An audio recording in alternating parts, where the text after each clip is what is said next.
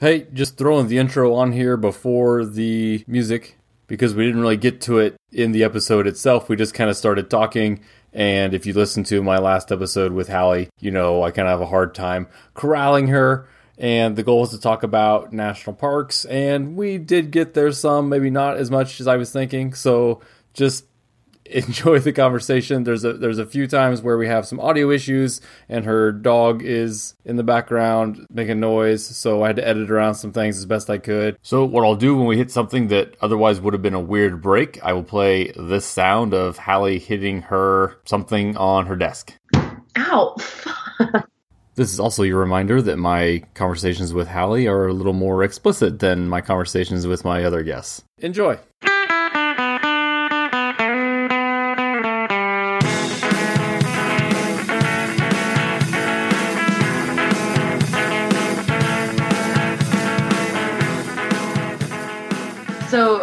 Life update.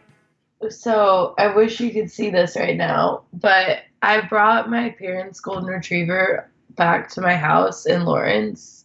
On Instagram, you were threatening to do so. You did so? I did it. I did it. I pulled the trigger With or without their consent? with their consent, Oh, that's boring.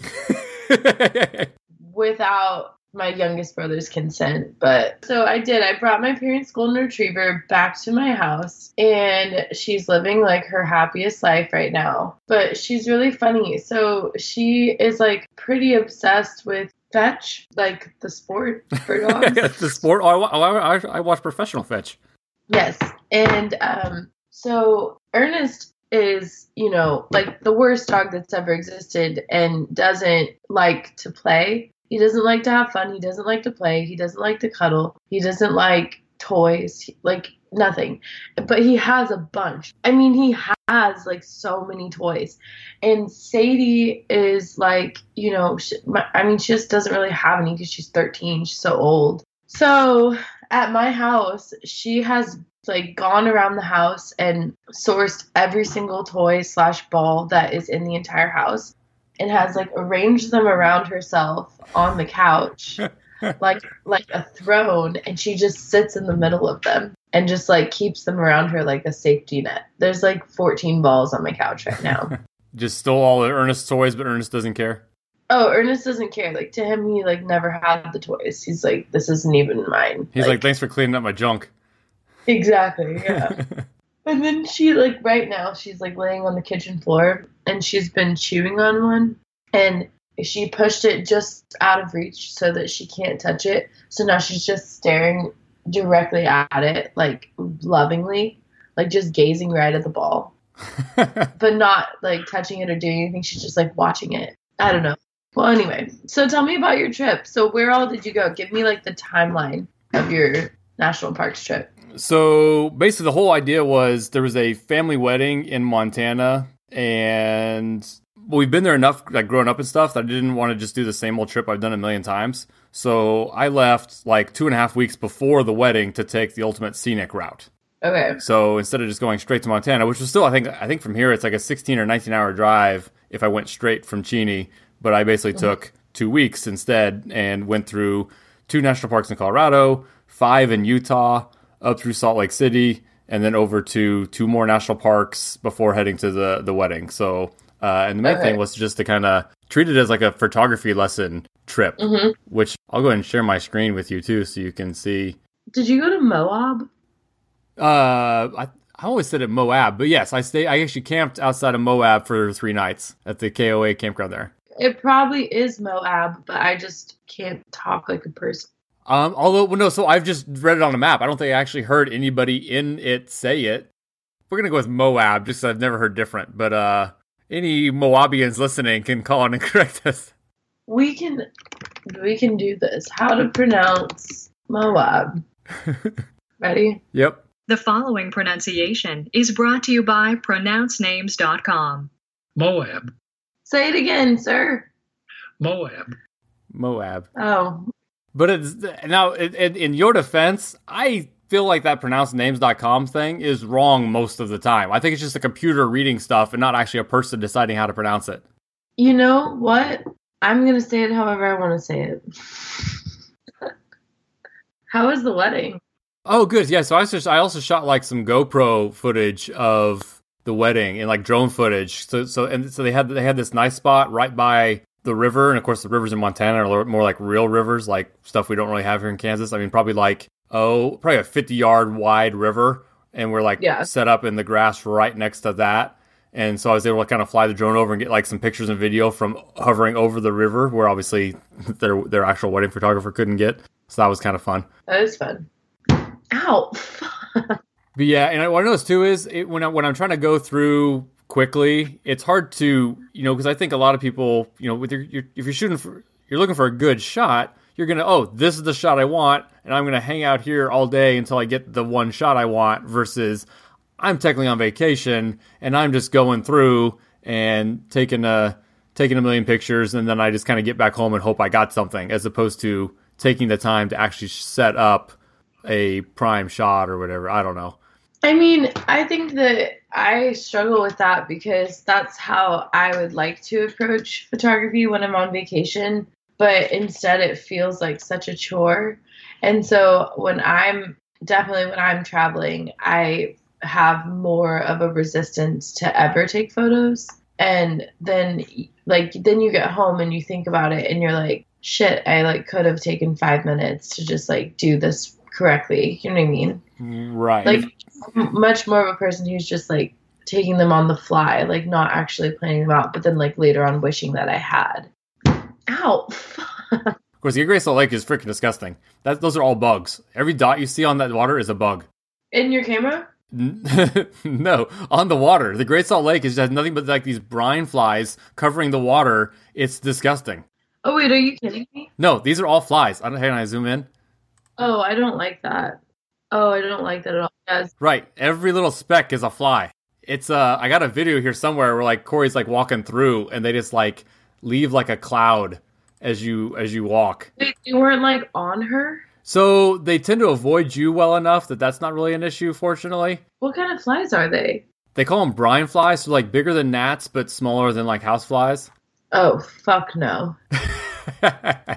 but for, fortunately, they it would have been way worse if they like actually cared about you. But as you just kind of walk by, I think they're just eating whatever tastes good on the ground there. And as you walk by, they basically just kind of bounce off and ignore you. But it is kind of messed up. What is the next picture? Is it something gross? Because it looks kind of gross. That's all flies on that on a piece of sand or whatever. It's like the dark side there is Yeah. is nothing but flies on like the north end of that little chunk of sand.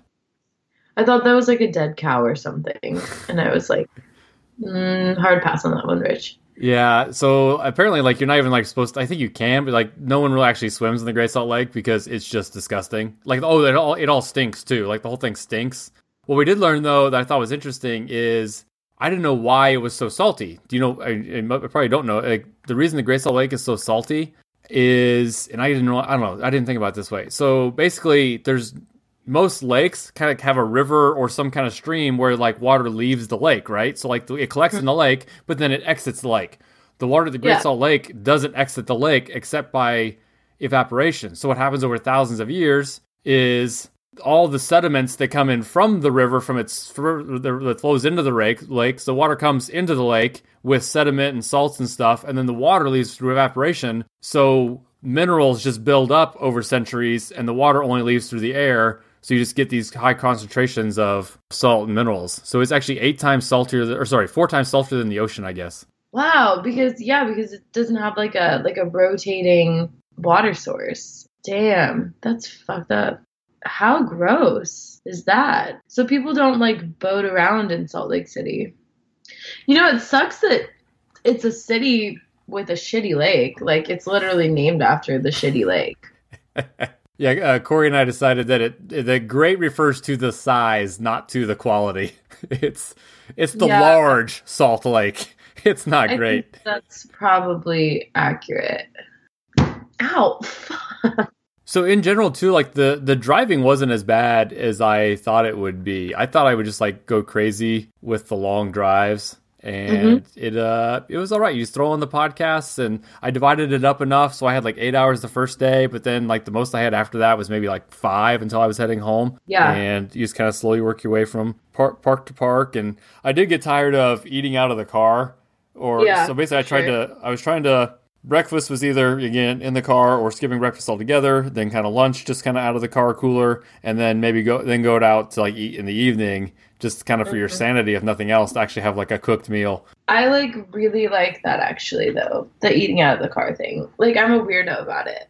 But I pack I have this like really nifty like cooler backpack thing that I bought for all of the hiking that I've been doing this summer with like all of my weddings in Colorado and just because I'm in Colorado a lot now and actually have kind of this like weird like I think it's almost like a like a momish like excitement about packing a bunch of like snack foods and meals and stuff in this cooler and then like pulling over on the side of the road by some nature and like sitting on top of my car and eating it. No, there, kind- there was definitely there's definitely something quaint about it. I think it just became a hassle of okay, some stuff's now just getting wet. The ice is all melting. Oh crap! I got to get more ice to keep the cream cheese. I decided to be a good thing to bring along to put on bagels and like and then it's like that just became a mess. So basically, is kind of learning what foods are worth it in the cooler and what foods are not. And Yeah. I hadn't really just had a lot of experience with that. Like carrots work pretty well, and he, I actually ended up having to buy a couple like big, uh, big uh, Tupperware bowls to put stuff in to put in the cooler because I didn't realize how wet and soaked things would get, even like through their packaging, and that was Yeah. just annoying to deal with. Yeah, no, it's frustrating. I get now because I've been doing like Blue Apron for a while, Oh, yeah? and every month they send you in the box. There's this giant aluminum, not aluminum, I guess. Well, yeah, I think it is actually like a foil insulated bag thing with these huge ice packs, like the size of my laptop. Like they're so Well, because they're shipping it so far, they have to make sure everything stays fresh. Yes. And so I actually just save those. And so I have like a stack of them in my freezer because they're perfect for um, using in like a cooler or like a any kind of situation like that because they don't really leak water that bad. But Oh, right. Foil bags too, just like if you need to just separate like fruit from cheese or something. Right. There's nothing more disappointing than like packing your lunch and having it get soggy. Right. It's just honestly, it's it's a nightmare. And I'm sorry that you went through that because I know. I, I wouldn't quite nightmare category, but it was it was it, again it was it was learning. It was just kind of learning how to prioritize what stuff is worth worthwhile and what stuff's not, and then also just where you are. Obviously, as I got farther north, it was easier to keep stuff cool in Yellowstone than it was keeping stuff cool in Utah, where it was just way hotter. So, just balancing all that out. Ow. I think I'm going to Yellowstone next Uh, you cut out real quick. Next win, going to Yellowstone win. next month. Oh, okay. Yeah. Have you been before? Yeah, actually, it's kind of funny. It was probably, honestly, the first time that I ever got interested in photography. It was like 2009, 2010. It was definitely 2010 because I had this summer where I had like a really, honestly, like at the time I thought it was super shitty, but now I'm like, damn, those were actually like really good photos. Like it was like one of those like Sony Coolpix, like the ones that Ashton Kutcher used to be on the commercials for, like point and shoot camera. And but it was an adjustable point and shoot camera, and I was using my mom's Canon PowerShot, which was a really nice digital camera that you could actually adjust like the aperture and the shutter speed and everything Oh. manually. Um, so it was point and shoot in that like it didn't have it wasn't a DSLR like it didn't have a detachable lens, but it had adjustable settings and really nice features. And I brought it to Yellowstone that year and I took a bunch of photos of Yellowstone in the parks and of my family and stuff. Oh shit. Pause. But anyway, no, that was the first trip that I ever really did photography. And um, it sucks because the computer, like at the time, I didn't have my own computer. I was just using like my family's computer. And um, that computer like crashed and all the photos disappeared. And so I, I actually don't have any of those photos anymore. But it was definitely like the first time I actually had printed out from like WikiHow or some weird website like that how to like properly compose photos and like instructions on how to understand like aperture and shutter speed. And I was just like reading the about like photography the entire time we were driving to Yellowstone. Hmm. And then when we got there, I was trying to like actually like put it all to test. And so that's kind of fun because I wasn't photographing people, but it was kind of the first time that I got interested in, in photographing anything. Yeah, it's one of those things too where I guess I I've gotten more in earnest, I guess, interest in it recently. But I mean, you going going back, I mean, like when I was twelve, I was the one that always wanted to hold the camcorder while you know on the vacations and everything, and be the one recording everybody. So I was always kind of interested in just video and photography in general, but more just as kind of it was always just kind of a oh hey a fun thing while it's around, as opposed to ever actually trying to take it seriously. I don't know. Yeah, I mean, when you're a kid, there is this fascination with being the one to hold the camera, right? Because it's such an adult privilege in our eyes at that time. Like, Oh right, right. it makes you feel really important because obviously, if it's important enough that mom and dad are going to be like getting out the camcorder, then like this is an important job to have. And I really just, I thought that it was just a really interesting way to be really creative. Like, the photos that I was taking at Yellowstone, I remember like photographing Yellowstone in a way that was really like strange and like non-traditional. And I'm so disappointed I don't have those photos anymore because it was such a hobby for me back then and I enjoyed it so much and now it's like, oh my god, like I do not want to carry a camera around Yellowstone. That sounds terrible, you know, but I really want to get like a small camera, like a Fuji or a Sony, something that's like as light as that Canon that I had when I was 14 was because I think that if I didn't have to carry around like a massive DSLR when I was hiking or doing something leisurely, like I would take way more photos. that is where the iPhone is nice that it takes pretty darn good pictures and it's easy to carry around. Yeah, but it still isn't taking it's not taking raw images. You know what I mean? Like it's, Right, right. and they're just really difficult to manipulate. And I don't like that. Right. You basically have to have them in camera or you don't have it at all. Yeah. Although, man, one of my favorite shots was an iPhone shot, but it was more just, it's almost like accidental, like, almost like, because it does, it does so much stuff automatically or whatever. And it's almost Yeah. like, how did it do that? And there's one image that, like, doesn't even look real. And it's an unedited, uh, let's see, it was at Zion. It was unedited from the iPhone. And I was like, man, that looks really cool. This one. Yeah. So that's just how the iPhone did it automatically. Like, it, it, that background looks like it's painted. Yeah. Well, that's like the automatic HDR thing. that Right. I- Right. So it's compressing the layers because otherwise, this rock that's up in the front Would be dark. Yeah. would be completely out of.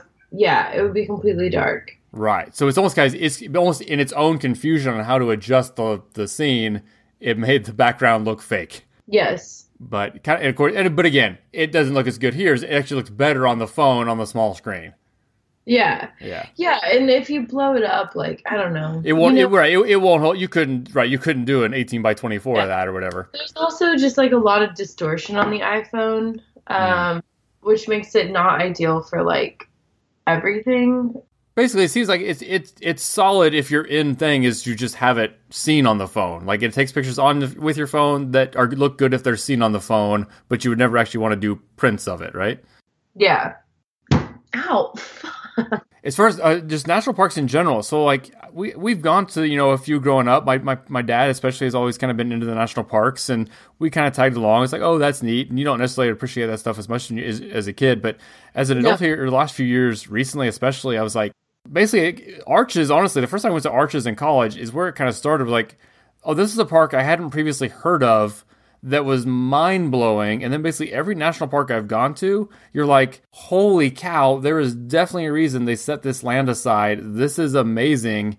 And Yeah. how many people have even heard of this park? So you know, Bryce Canyon was like, I'd heard of Bryce Canyon. I didn't know what to expect. And it just kind of blew my mind. And like, Yeah. There's a reason. And then uh, going back to Yellowstone, so Yellowstone's one too, because I'd gone so often, going back to when I was little, like basically growing up with Yellowstone in some ways, you kind of take it for granted and don't really appreciate it. But also had never done more than a superficial visit. Like we basically would drive two hours, go through the park real quick, and drive two hours back to our cousin's house, and never actually stayed in Yellowstone for long enough to do more than just kind of the few highlight spots. Well, and for whatever reason, like when you're a kid, you almost feel like entitled to that kind of nature. Like I feel like I don't know how to explain it. It's like when you're a kid, you're in nature all the time and you're experiencing like the outdoors all the time. At least like I think we are because it's just kind of where we're exiled to. And then it's not until you're an adult and you spend like all of your days sitting at a desk Mhm. indoors that suddenly I think there's like this huge contrast between like I don't know. I mean, I remember being really amazed the first time that I saw like the Rocky Mountains, and I was probably like nine or ten. But there is something about going on a trip to a national park that has kind of like a touristy tone in like the villages that surround it, you know, that makes you feel like it's kind of like a theme park or something. Um, and then it's not until you get a little older that you realize like, oh, this is all like naturally occurring. I even overheard like some little girls asking their dad, like, "Oh, who put those rocks like that?" Yeah. It's like, no, that's that just happened, and Yeah. like she couldn't even get her head around that. No, no one put the rocks there. Well, The rocks are just like that. God, the aliens. oh, the God put oh, Yeah, the, the the father did not mention God's role in it. They did say nature. They're like nature did it. Yeah. It, it is it is crazy too, and and so and I kind of so I guess the whole area there, like as you get into like Colorado, Utah, I guess there's something called like the Colorado Plateau. So that's kind of why that part of the country has all these geological features. And then I was overhearing someone talk to a ranger when I was at Canyonlands, and I didn't exactly get what they were saying, but something to do with like the phrase the guy used when he was talking to her was basically like, oh, okay, so the top here is the bottom at the Grand Canyon, or Oh, or okay. or reverse, and just just the idea of these geological layers. hmm And you don't, yeah, you don't think about that. Oh, okay, it's just weird seeing like, oh, the rocks on that side of the road and the rocks on the other side of the road.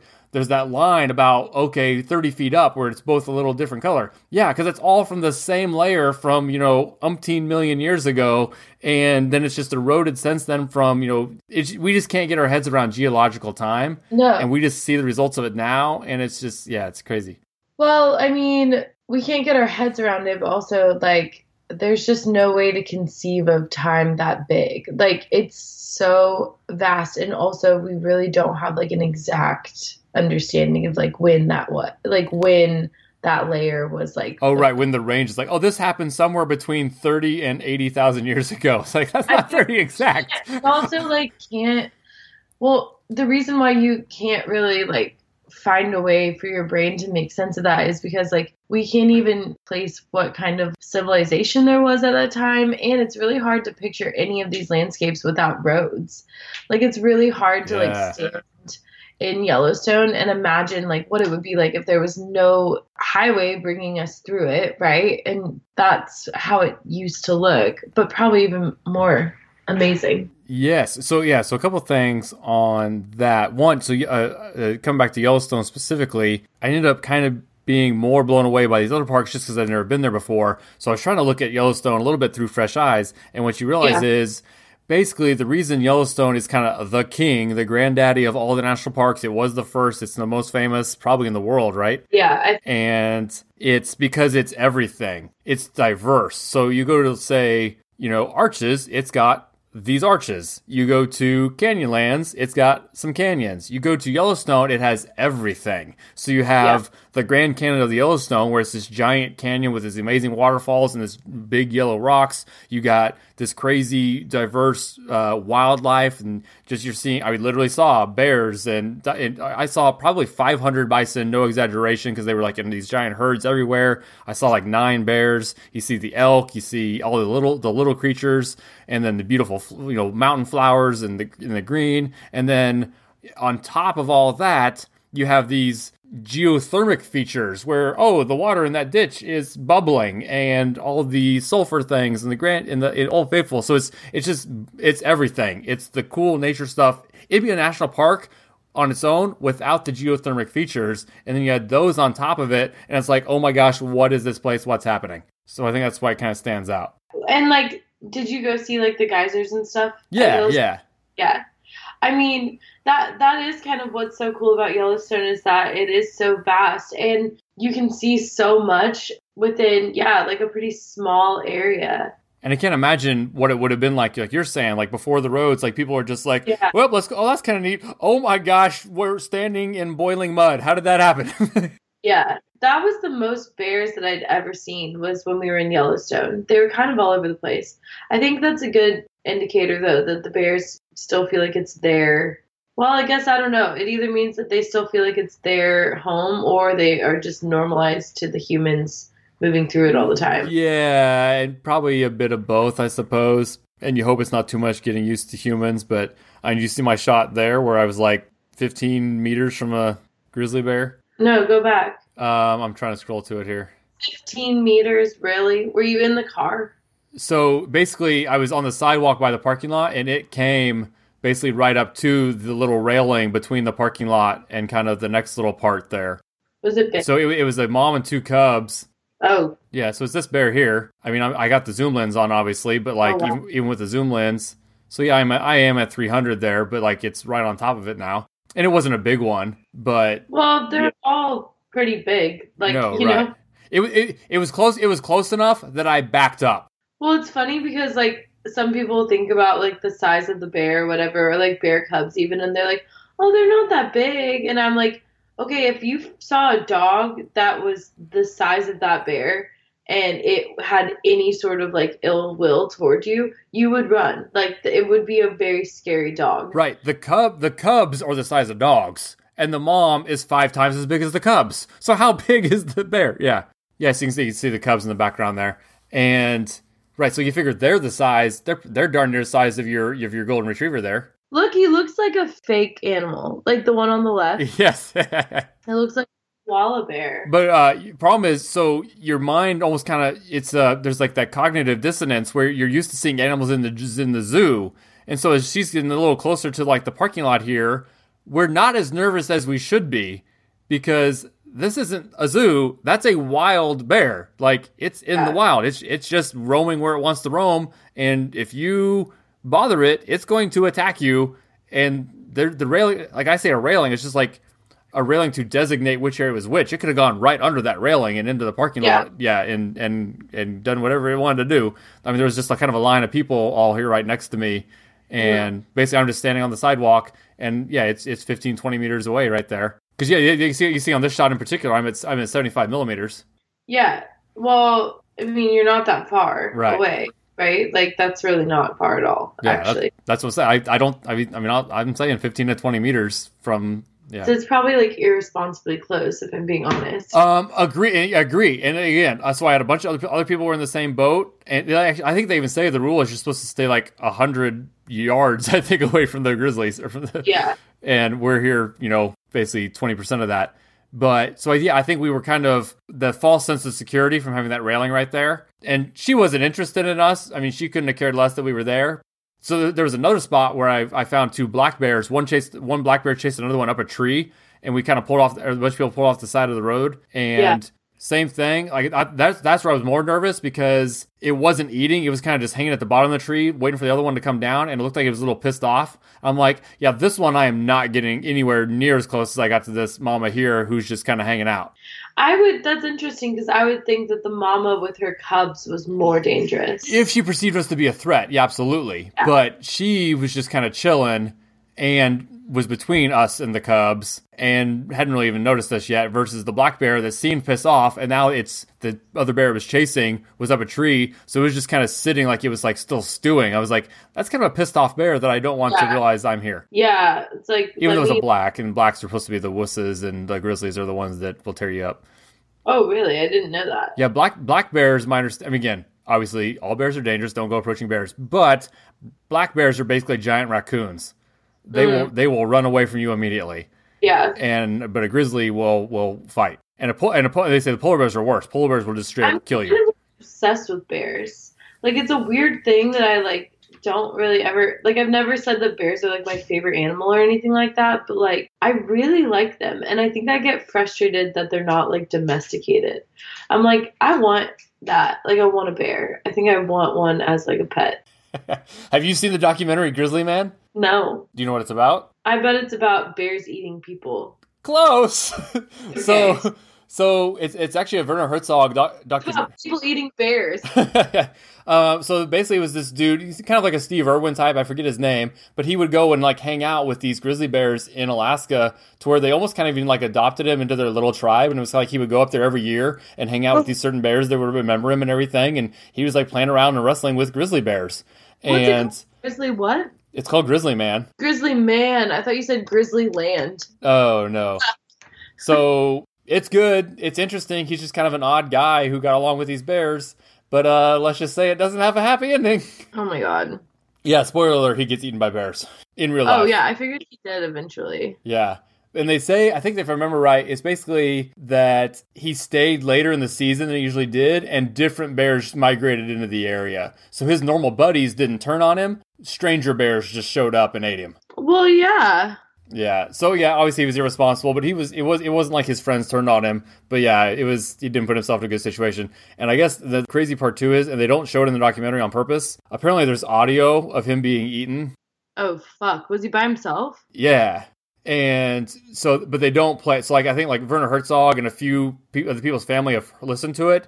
They refuse to put it in the documentary. They refuse to release it to the press. They're just they basically just like no one should hear this ever. Oh my god. You know, people say that about things though, and like I actually have never. You're, you're like I want to listen.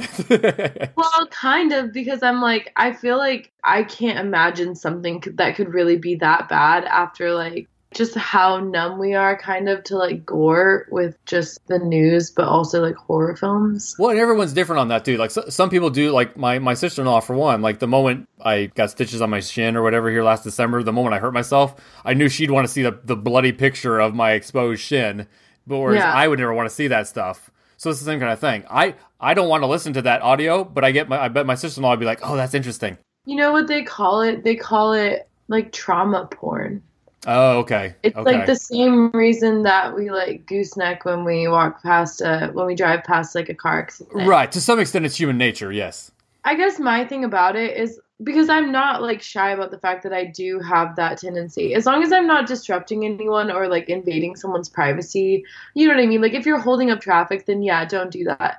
But otherwise, it's obviously something like very naturally occurring within all of us to be curious about that kind of thing and call it trauma porn or curiosity or whatever. Like I'm not shy. Like I want to know what happened and what's going on and it doesn't bother me to like hear shit like that and like it's one of the things that people have like bitched about like so like when 9-11 comes around and everyone reposts the phone calls that came from the airplane or Mm. stuff like that you know and i always listen to those on 9-11 and i don't know why it doesn't make me happy or bring me like some kind of closure i just listen to them because i think it's interesting and it's like reminds you of how bad the situation was like you know what i mean like when you live in kansas and it happened in new york it's easy to separate yourself from that. But then when you listen to it and you watch the videos about it, you're like, oh no, this was absolutely devastating.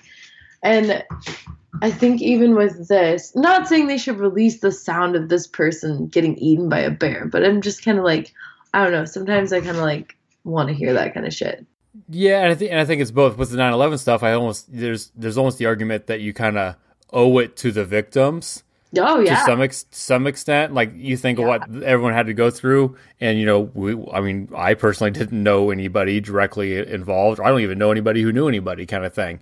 But versus it, but so it's easy. It's easy to keep that separation versus you almost kind of like I said owe it to them to know what they went through, kind of like when you talk about you know Holocaust stuff or stuff like that. Versus with the Grizzly Man guy, I think it's more of like the it it's because does because it's an individual. I think it's a privacy issue where his family doesn't want it released for various reasons. Yeah, no, I'm definitely not arguing that they should release it. I'm just like arguing for the fact that like I don't think it's that bad to listen to something like that. Like I don't think it always makes people queasy or whatever. I think it's person to person. I think some people hear it, think it's fascinating, and move on about their day, and then some people might be literally traumatized by hearing it. Yeah, well, they are. And I think I'm somewhere in between, where I'm like, I I think I'd get over it, but I have no interest in listening to it. Oh my god. No interest. Uh, actually, I was, I was just up in Kansas City last week with my brother and his wife, and she, it was some I don't even know what it was, but it, it, something popped up on her phone, and she's like, "Oh man!" Like she got all excited about you know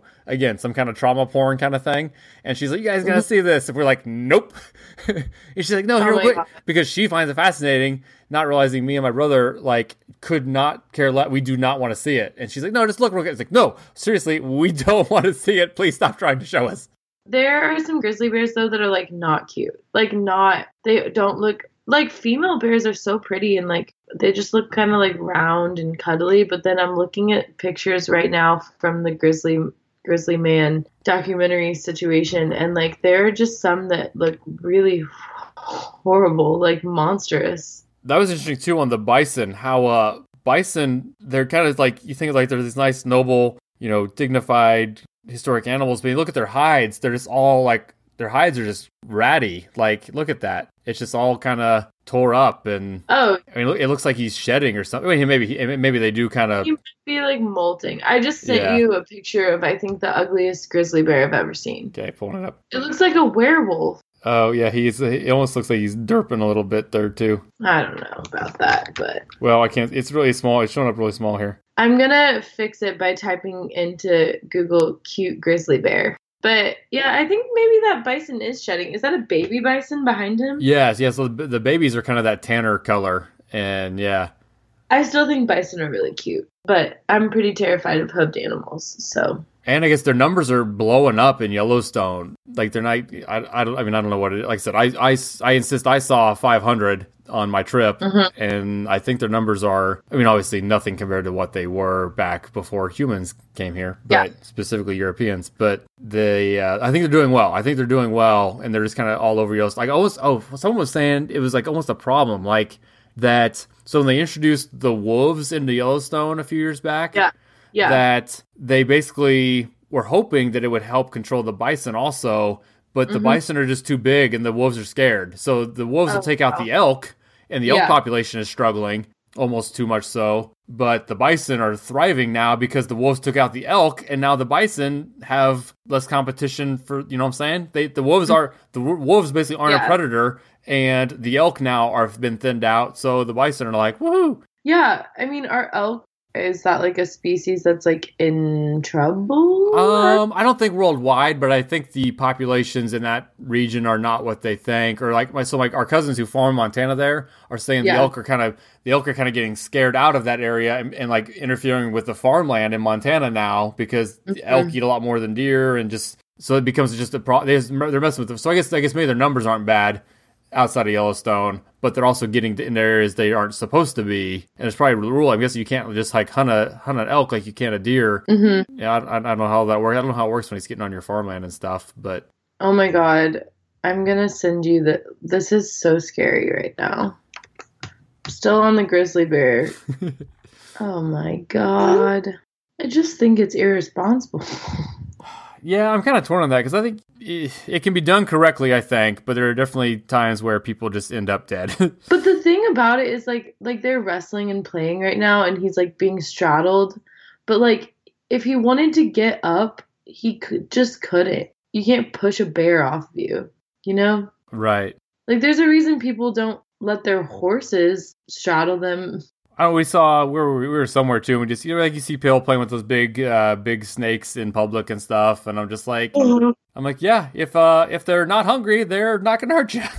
Oh my god. Oh no. Okay. Well, this video is actually very cute of this grizzly man, grizzly bear eating his owner. It's fine though. I mean, you know. It is just kind of interesting too. They, they talk about like basically some animals just lend themselves better for domestication. Actually, they- what is it? They talk about the difference too between taming and domestication. So basically, you can domesticate things like cows, and you can tame bears, but just basically, I think for genetic reasons, if nothing else, bears can't be domesticated. They can be tamed. An individual Yeah. bear can be tamed, but you can't you can't domesticate bears as a species for reasons that I don't necessarily understand. I think you know dogs were just kind of perfectly suited to where you breed the ones that are the friendliest and you get the friendliest. For some reason, I guess that just doesn't work with animals like Well, bears or even bison. sure it would work after generations and generations and Maybe generations. it's maybe yeah maybe it takes it just takes longer or the the, the Right. kind ones are fewer and far between or the kind ones are more likely to turn on you anyway. I I, I there I think there are specific reasons why those animals weren't weren't domesticated.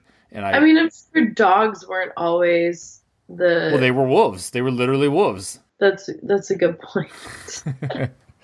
they were. well, Oh people, yeah, people forget that though. They, yeah, they basically are the yeah same species. Ow. Yes. So you were asking for help getting a running plan together. So let's kind of have that conversation now. What uh? Have it. So what what what I guess what are your goals? What have you been doing? What are you wanting to accomplish? And we can hash that out. Yeah, I mean, I guess I just want to get back into like long distance running like I used to be able to. Honestly, like I haven't been able to run like more than like three miles probably since high school. In high school, I could run more than that if I like paced myself Mhm. well. But then when I came to KU, I really kind of stopped running because it's just so hilly here Oh, that I felt really discouraged trying to like work myself up to like running the hills that were around campus. But the reality is that like no one can probably run up those hills and feel like totally fine. And I just like kind of stopped rather than just avoid the hills or not get so down on myself about them. But like what I've been doing is just kind of doing like intermittent running. So I'll, well, I can still run like two miles if I if I want to. Like I really can. But I don't think that I probably should yet. I feel like I should be maybe like working myself up more progressively because if I do run that much, I'm like pretty exhausted at the end of it. I kind of want to make a plan so that I'm progressively working from like one mile up to like four or five. And also, right now, I've been doing on days when I don't feel like running, you know, like a full mile or two miles without stopping, I just like run and walk like every few blocks or something. Like I'll do like, okay, I'm to run one block and then walk three blocks or whatever. That right there, that last thing you said is actually something I was going to suggest to kind of try to break it up. And and the good word you used in there was should. And I, and I feel like a lot of people getting back into it want to go straight from not having done much recently to going right to what they've done in the past or going right to running. I would say a lot of people run too much when they should just be walking. And a lot of it just comes to how much exertion it is for you. That's what I'm saying. It's like it is like a lot for me to just like go run a mile like without stopping, like because I haven't really been running at all. you know? So if it feels like well, again, what do we, what I would call an anaerobic effort, if if it feels like you're getting like very winded and very exhausted, regardless of pace, at just running a mile or two, again, that in and of itself is fine. But I don't think doing that on a regular basis is the way to get back to where you want to get. So maybe still do that once in a while, but try to just monitor monitor that heart rate.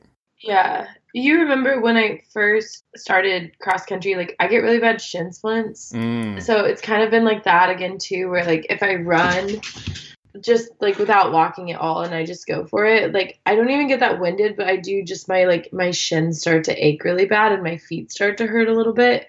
And I'm I have good running shoes, but I think that yeah, it's like the part that I like about running, like running isn't even like what I would be using as like my primary form of exercise. I much prefer to go to like spin class or yoga or something. Like running for me has always been more of like a anti-anxiety type of thing. Like it just feels really good. So I don't really want to do it in a way that is about like performance so much as I just want it to be like comfortable Okay.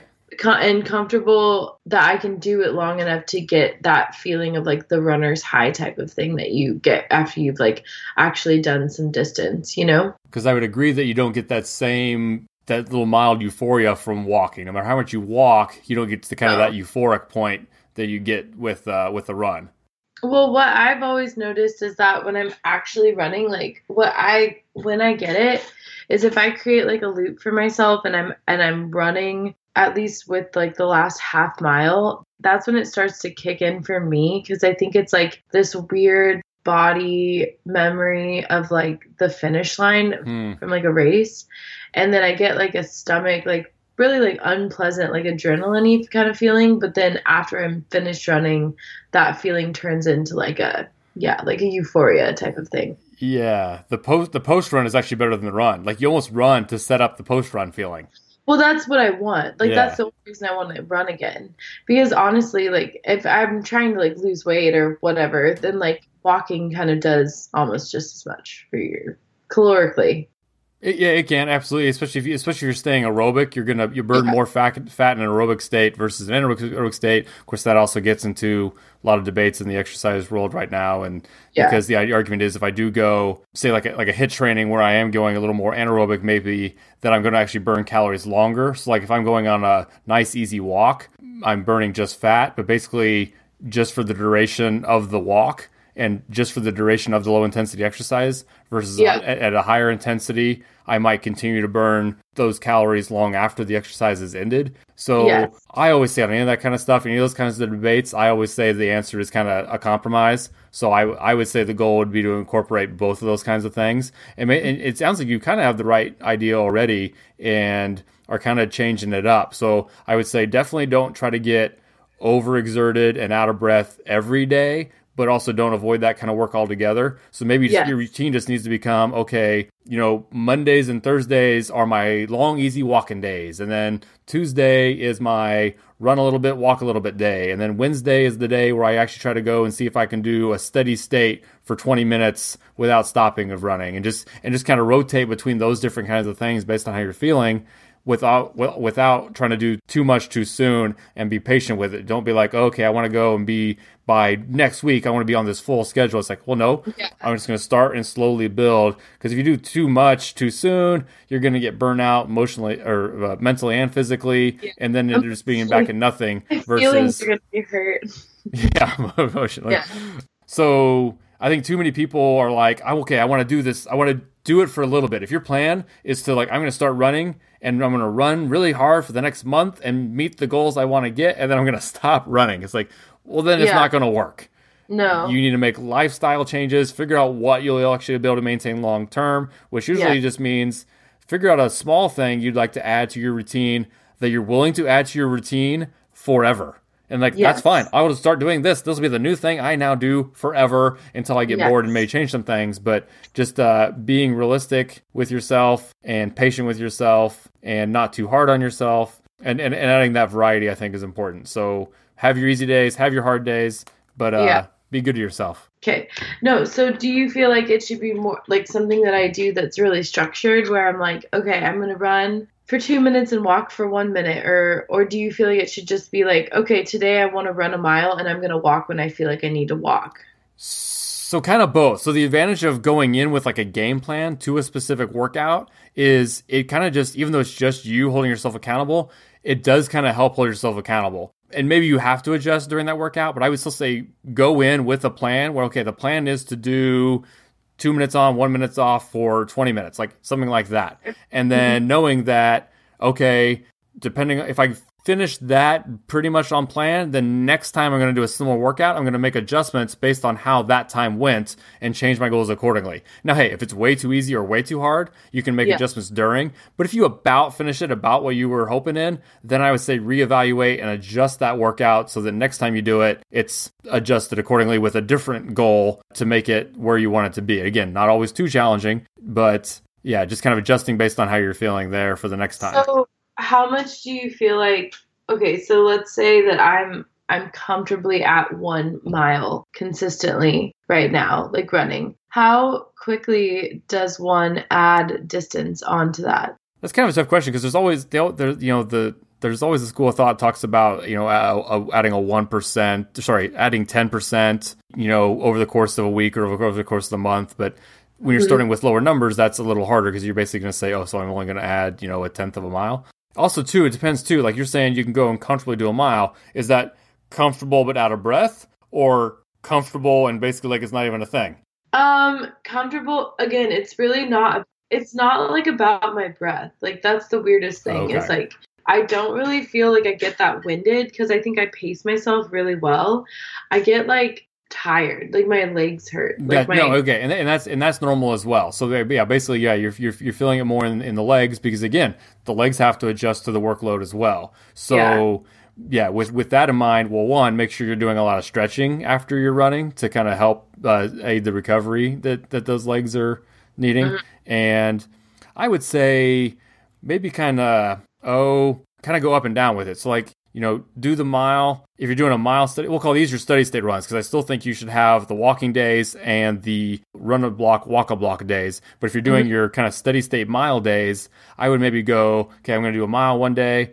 Maybe I do a week week of just doing the mile three times over the course of that week, Yeah. and then next week on one or two of the days, I bump that to a mile a quarter and a mile and a half. But the other Okay. one, the other one stays in a mile and maybe even pick one of the days. So let's say let's say two or three days a week you're doing your your long your long longer study run, and right now that's just a mile. That's fine. You know, try to have one of them be mile and a quarter, then back it back down. Maybe the next time have it try to be one and a half. Maybe keep one of them at a mile while another one goes up a quarter mile each time. Okay, so what if I did what you're saying, but then also I did like one day that was like three miles, but it was like the running and walking thing. You know what I Oh mean? yeah, and yeah, those yeah, so those are kind of a separate thing. Yeah, I think you could definitely go the farther distance on those as well, and kind of you got to be a little careful, like they always say, increasing volume and intensity at the same time. But if you're basically going to say, hey, the intensity is what it is, I'm really just worried about increasing the volume. Just keep that in mind. You can kind of increase all three of those as separate pieces, but I wouldn't also be getting higher intensity as you're increasing the distance. So kind of pick one or the other. So if I want to increase the distance, I'm not going to increase my speed, and vice versa. If I want to kind of keep the distance the same for a week, I can maybe bump up the speed a little bit if I wanted to, just to kind of have a little variety. But I wouldn't move up both those the same at the same time. And again, just making sure you're listening to your body, especially those legs. You know, if they're sore, you know, listen to them, and maybe getting on the elliptical once in a while. Which I know you say you don't like going outside to work out or inside to work out during the summer, but you know, getting on mm-hmm. the elliptical here as it gets cooler out. It just kind of what's nice about that is it's a nice way to get especially when you say the issue is your legs, you can get some non-impact cardio. If you get on an elliptical, your legs are still moving, your arms are moving, but you don't have that pounding on your legs, and so Does you actually go. do anything though? I always feel like the elliptical like isn't actually doing anything.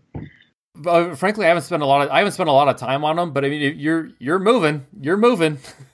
And I, but I would say, yeah, it might be somewhere where you need to go in planning on 40 minutes on the elliptical. And Yeah. not- I mean, 10 minutes on elliptical, no, you're gonna be like, what am I even doing? But I think the whole idea is 40 minutes, you might get off and be like, oh, okay, I'm a little lightheaded Yeah. almost even. Yeah. And and again, just to kind of add that variety in there, and that gives you a little more steady state cardio without the impact, which is which is nice. I've always liked the elliptical, but I always kind of feel like, am I really working out? But I think it is because it's like I don't really get that winded. I just get like tired if I'm running like on the ground. And like I don't get that tired on the elliptical, but I think that's just because my joints aren't really getting the impact that they are on like yeah, the- it's just diff- it's more different than you even think, and it is cardio, but it's I think because it is so less taxing on everything else, it almost feels like you're not doing anything. But again, they have heart rate trackers on all those too, so just kind of make sure your heart rate's getting elevated, and if it's not, go a little quicker. yeah. But don't overdo it there too. I mean, just yeah, any, anything too much too soon can be can be an issue, and it, it it does all come back to just being patient with it. Ow. I watched something yesterday that I am so happy about. Aziz Ansari released a new stand-up special, and it's the first thing he's released since his like sexual misconduct allegations. Did you know about all that? I, uh, yes, and his was one of the ones that first started having a little bit of a backlash in that it was kind of some people were saying it was really just a bad date that wasn't Yeah. necessarily anything criminal by him. Yeah, It was complete bullshit. Like, I mean, I'm so sorry, but this girl had so many opportunities to leave and so many opportunities to explicitly say no.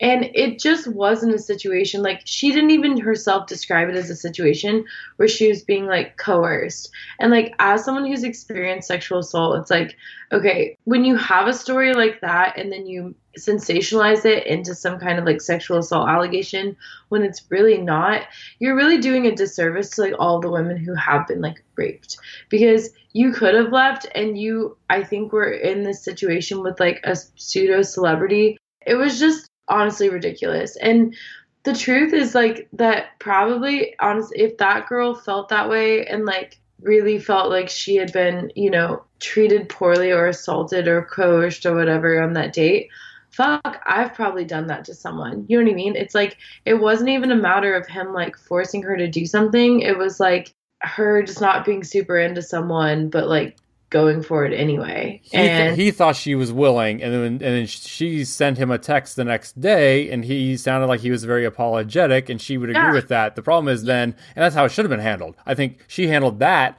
probably appropriately. She shot, she she should have sent him that text that she sent him the next day, letting her know how she fe- felt. The problem was No, when it, but but, the, but it should but it should have stayed private between them. I just disagree with the whole premise of the situation. I feel like if in the moment you're feeling uncomfortable, she lived in New No, York. No, yes, you have to advocate for yourself, but I also she could yeah. have got Uber. She's an adult. I think that if you're in a situation and you don't feel like threatened or afraid for your safety and you're just not interested in a person, she also like never said that she was blacked out drunk or that he had like roofied her or something. It's like she should have just left his apartment because the the thing is that like some people are completely oblivious to like when a person isn't into them. Like I've definitely made out with dudes that I wasn't into, and I was like, well, it's gonna be easier for me to just like make out with them and like get them to leave me alone than it is to like not. You know what I mean? So the whole thing is that she should have just left. And I know that this is like a controversial opinion to take on this, but I'm someone who's 99% of the time on the side of the victim in the Me Too movement. And I just thought that this was just in there to like water everything else down pretty much. No, I think yeah, I think she just I think she because of the Me Too movement, she thought she needed to be involved and kind of got some pushback because people were like, "Dude, yours doesn't meet the threshold of all these others. Why are you saying anything?" Well, also Aziz Ansari isn't a person of power over her. He isn't a person who could have enhanced her career in any way. Like he's not really that famous. And right. Also, he was he was a dude that thought she was into him, and he was wrong apparently he was just on a date. It's not like he was right. Harvey. He wasn't like offering her a position. Correct. Correct. And dangling that power over her, which is what the Me Too movement is kind of about in Hollywood. No, it was just bullshit. But he did release his stand up special and he opens with a joke that immediately addresses the sexual misconduct allegations. Oh. And I mean, like he just puts it right out there, and also which I think you have to, and I think that's where Louis yeah. made a mistake. Louis basically tried to ignore it, and he's struggling to come back. He's like doubled down on it. Mm. Well, okay, so the, the well, first of all, so the Louis thing is hard because what he did, I still, it's still like a little bit gross, and um, not a little bit gross. It is disgusting, but I just don't think that we have enough understanding of the context of the situation because like now we all know Louis as someone who is kind of like modern times as big as like Seinfeld was, right? He's like just kind of this person who for a moment held the throne of the comedy of the comedy community in New York City. And so what you don't know is if the two women back in 2004 who were in his hotel room when he asked if he could masturbate in front of them, we don't really know if they felt like he was a person who could ruin their career, if the, he they felt like he was a person who could improve their career. We don't know if they were all just drunk and being silly. Like if Louis C.K. had the status that he has now, back then and I was a young female comedian in that room with him, I would feel pressured to stay there and it would be really uncomfortable. Right, which is basically what they were saying. Yeah, but I'm like, was he that big in 2004? Like, I don't know. I don't know. Uh, and I didn't realize it was that long ago. And and again, so yeah, I, I think the reason because I don't I don't think at his core he's a bad person. He misread yeah. the situation completely and thought that by getting consent, he was in the clear, not realizing that consent can sometimes be given yeah. coercively, even if unintentionally coercively, or however you would phrase that. Yeah. But I think, yeah, I don't think he meant to be. And it's a situation that situation pissed me off even more because I just feel like they both could have left. Like they were together, even. It's not like one of them was alone. Like if both women, eh, you know, when you're in a situation with your friend and a dude's being fucking creepy and you both make the decision to get out of there. If it was one of them alone and it had happened, I think that would have made more sense to me. But the fact that it was two of them sitting in there and they didn't leave made me honestly feel why the fuck didn't you leave? You were probably all drunk, and he and you. It, he said that they were laughing and shit, and it's like I don't know. Again, I just think that yeah, what he did is gross and pervy, but also you could have just left. You know, it's not like he's tied you to the bed and made you watch him jerk off. Well, you got to be careful with that though too, because I don't think Weinstein tied people down. But yes, it was very much a a transactional thing, though, right? Yeah, it wasn't transactional with Louis, and it was transactional with Weinstein, and it was arranged with Weinstein. Women who came to Weinstein's hotels, like they knew what they were doing to get ahead in their career. I don't. It was premeditated. This is so different. I just don't think it's the same. Oh no, I, yeah, I don't mean to compare the two. I'm just saying that those women could have left in theory too. But yes. I, I don't think it's the same, but I don't think it's like not bad. You know what I mean? Like I don't. Yes, yes, right. Weinstein should be in prison. Louis should still have a career. Here's the thing, Aziz. I we shouldn't even have heard about it, and also he shouldn't have been like publicly accosted in any way.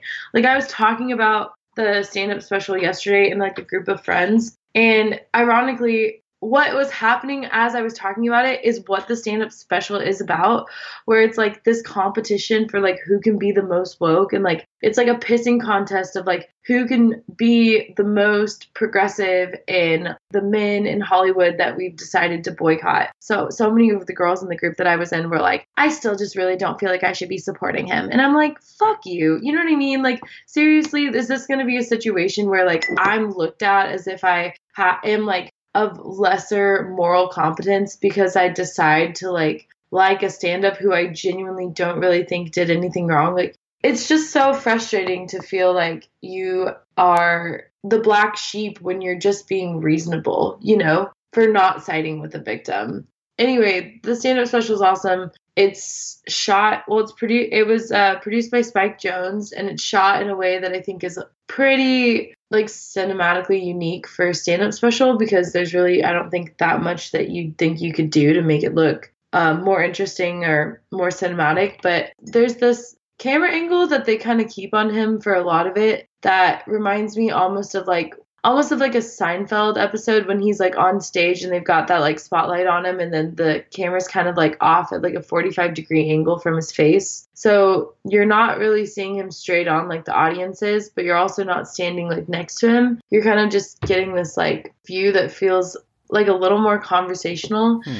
And it's it's really cool. I don't know how to probably do justice to describing that, but and all the jokes are really funny. But it just discusses yeah, like really the whole stand up special is about this culture of people, of white people who feel the need to outwoke one another or like out um, liberal one another constantly. And it's just like so silly because when you're doing all of that, you're just trying to impress other white people around you.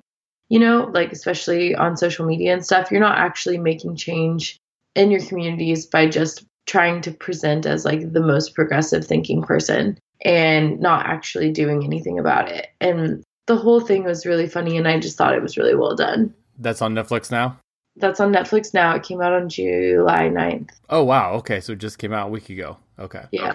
And then the other thing I wanted to talk to you about, kind of like media wise, I don't have any movies otherwise that I, well, The Florida Project. Oh, yeah. we can talk about that. Have you seen that? Yeah, yeah, I, I saw it was uh, it was in my honorable mention for my top ten last year. I I, I just didn't really, didn't really like the the ending. Not that we need to, I guess, give a spoiler, but it's what I love the filmmaking though. I love the filmmaking. I love how they got a basically what a five or six year old to be the lead character, and it actually kind of works. Did you know that they shot? Oh, it's like I, I listened to the Filmspotting episode on this because I was like, trying to understand why it looked so different and the whole movie. So usually even when it's like a children's movie, well, so Sean Baker first of all is super inspired by um, The Little Rascals. That's hmm. like a movie apparently that he has always just like attached himself to and he wanted to make a movie from a child's perspective for a long time because of his desire to like do something inspired by the little rascals but he was essentially like waiting for a story to tell that made sense because kind of like Tangerine, he wanted to use people who actually like maybe lived in those type of situations. It was really interesting because like Willem Dafoe plays the hotel manager, but then the girl that plays Moonee's mom is like not an actress. Like oh, she's really? actually no no no. I almost want to say that she was like from there and I mean, I guess you wouldn't call it method acting if you're like a real person, like that just is like in that lifestyle. But she's actually someone who basically lives in a hotel in Florida. I think that, or that she's just someone from Florida who was like not, at least a, at least a non-professional actor, and they just kind of hired a real girl. She wasn't an actress at all. Like she went through like a two-week like accelerated acting program with a coach with Sean Baker on Sean Baker's crew. Wow, I didn't hear that. That's crazy. Yeah, and so anyway, the whole thing about the movie though is that everything, the cameras from every angle, even when you're seeing a scene that only has adults, almost always it's being shot from the height of a six year old. Everything's happening from Moonee's perspective. And I just thought that was really cool because there is something that feels so nostalgic and so different about watching that movie. And I think it could be as simple as that, as you just don't view anything as literally through your childhood lens as as you do when you watch that movie. And something as simple as like you said, just having the camera basically three feet off the ground instead of five feet off the ground makes yeah. makes a huge difference. Yeah. Yep. No, it was it was really good. Did you did you watch Tangerine too? Yeah, I watched Tangerine back in 2016 or whatever when you. Oh, okay, okay.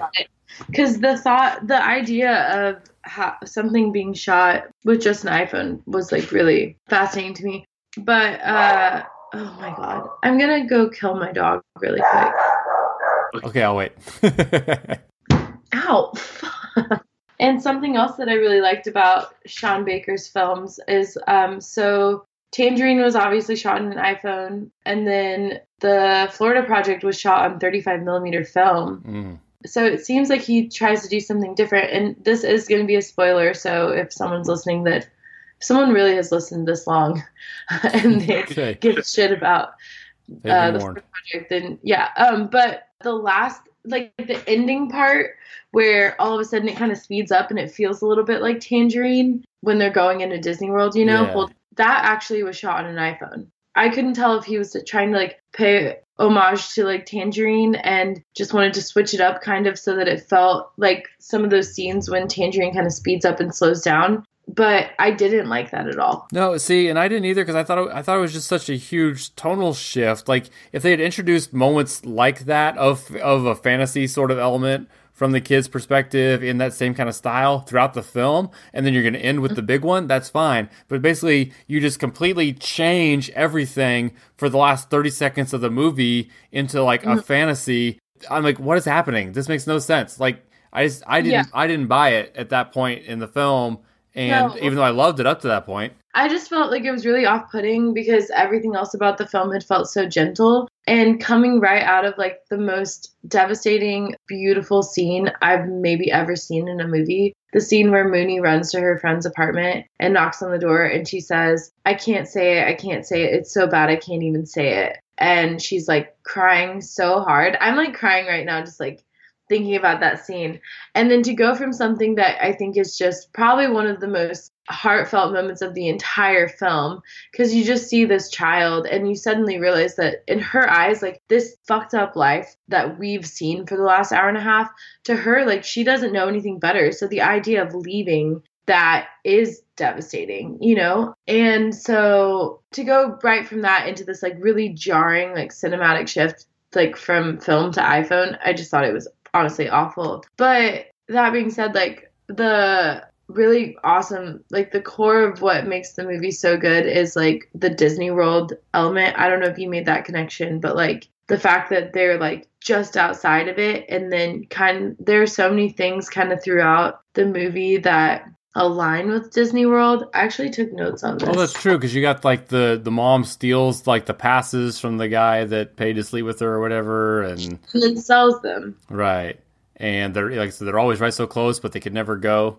so like the idea is that like they're like you see like Moonee and and her mom like they are never going to be able to live like these tourists are living and so to them it's like there's this really stark contrast between like the resort town and then where they are in these budget motels and um so actually I did take notes on this and I'd like to look them up really quick because there are a lot of themes like that kind of I, I think that Sean Baker actually did try to kind of like it's like the kids are making their own Disney World a little bit. Um, and there are a bunch of scenes that kind of line up as if they were things that you would do at Disney World.